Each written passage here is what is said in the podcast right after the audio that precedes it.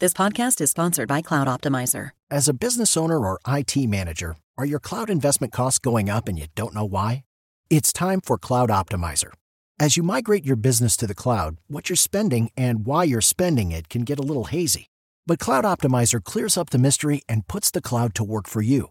Cloud Optimizer starts by analyzing usage patterns, right sizing resources, leveraging discounts you may not be aware of, implementing automation, and much more. And by reducing unnecessary expenses and maximizing performance, Cloud Optimizer guarantees you a savings of five times what you spend for their service. As you utilize cloud based services more and more, you don't have to lose sight or control of your spend. You can stay agile, streamline your costs, and optimize your performance, plus save significant money with Cloud Optimizer. Make the cloud work for you with Cloud Optimizer. Get a free assessment and find out how much you can save by going to cloudoptimizer.com. Go to cloudoptimizer.com for your free assessment. That's cloudoptimizer.com.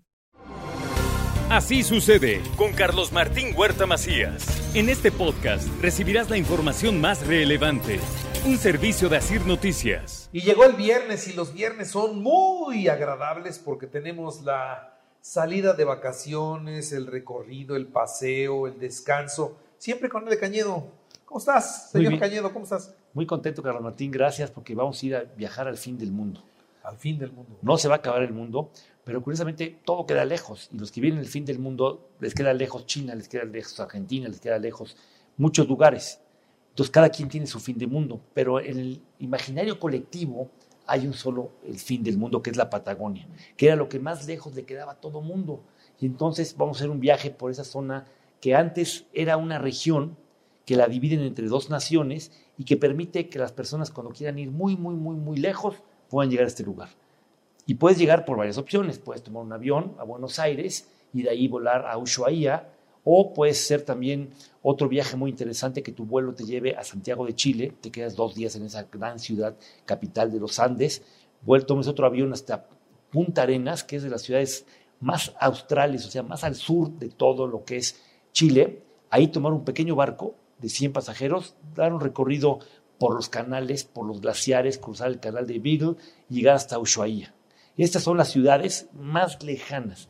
Ahora, el punto donde menos gente hay, pero por lo menos hay tres o cuatro individuos que son argentinos y a veces son chilenos, pero están alejadísimos, es Cabo de Hornos. Y ahí lo curioso, Carlos Martín, es que ahí es la unión entre dos océanos, entre el Pacífico y el Atlántico. Y las corrientes marinas son tremendas y muchos de los antiguos navegantes que daban la vuelta al mundo en el siglo XVII y XVIII, ahí sucumbían por la fuerza de los mares. Y ahora puedes viajar en esos barcos de 100 pasajeros, que si todo está tranquilo, viajas en las famosas lanchas Zodiac, que te llegan a la orilla y el viento está tranquilo, puedes bajar al Cabo de Hornos, el lugar más al sur de todo el continente americano y donde se encuentran las personas más alejadas del mundo de cualquier punto. Ahí sí, quieres estar solo, quieres hacer una meditación de silencio, quieres no hablar con nadie, lo vas a lograr, pero a fuerzas, porque estás lejísimos y solo te puedes comunicar con teléfono satelital. El barco continúa y puedes llegar hasta Ushuaia, que es la ciudad más austral del mundo, que era una antigua penitenciaría a principios del siglo XX, pero que se convirtió después de mucho tiempo en una de las ciudades más interesantes, donde hay muchas de las, eh, podríamos llamar, artesanías y temas indígenas. Y él diría, oye, pero pues en Argentina y Chile, ¿qué pasó con los indígenas? O las, las tribus patagonias, que se llamaban así porque, según decían los españoles, eran personajes que no tenían frío, porque aunque vea baja temperatura, aguantaban muchísimo, andaban sin camisa y tenían los, los pies muy anchos, y por eso decían que era la Patagonia. Es el lugar de los lugares más increíbles, pero solitarios del mundo, donde tú puedes pasar días sin ver a lo lejos ni una carretera, ni un cable, y a lo mucho podrías llegar a ver un barco, o si te va bien, puedes ver a lo mejor un avión. Entonces, son de las alternativas que tienes. Y Punta Arenas, que es el otro lado, el lado chileño, que ahí se lleva un desarrollo muy claro, porque todas las casas son muy parecidas, de techo de zinc, que eso le sirve para mantener un poco la temperatura.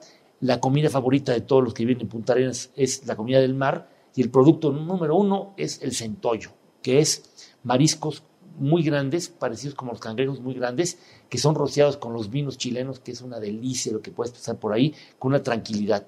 Ahí lo que puedes lograr también es pasar un tiempo muy tranquilo en los casinos. Curiosamente, en esa zona de, Chile se encuentran casinos. Entonces, el fin del mundo puede estar muy cerca o muy lejos, pero cada quien ve su fin del mundo.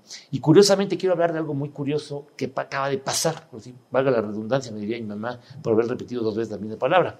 Este, los americanos les encanta tener viajeros puntos y viajar con puntos para tener niveles de viajero muy alto y así poder tener viajes gratis o ascenso a primera clase.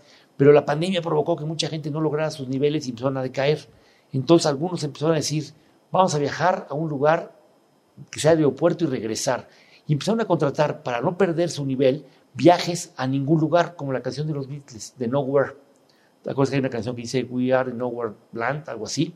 Bueno, entonces empezaron a comprar boletos de avión para viajar de un viernes a un domingo lo más posible que hiciera la conexión, que llegara a un lugar, sea migración y de regreso.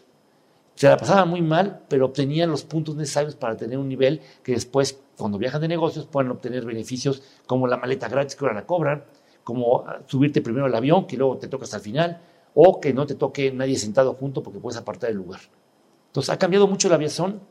Ya no es lo mismo que antes cuando viajabas con Panam o por Easter o con Mexicana. Qué curioso decir que Mexicana ya no existe cuando ya tiene 10 años que no está, ¿verdad? Pero bueno.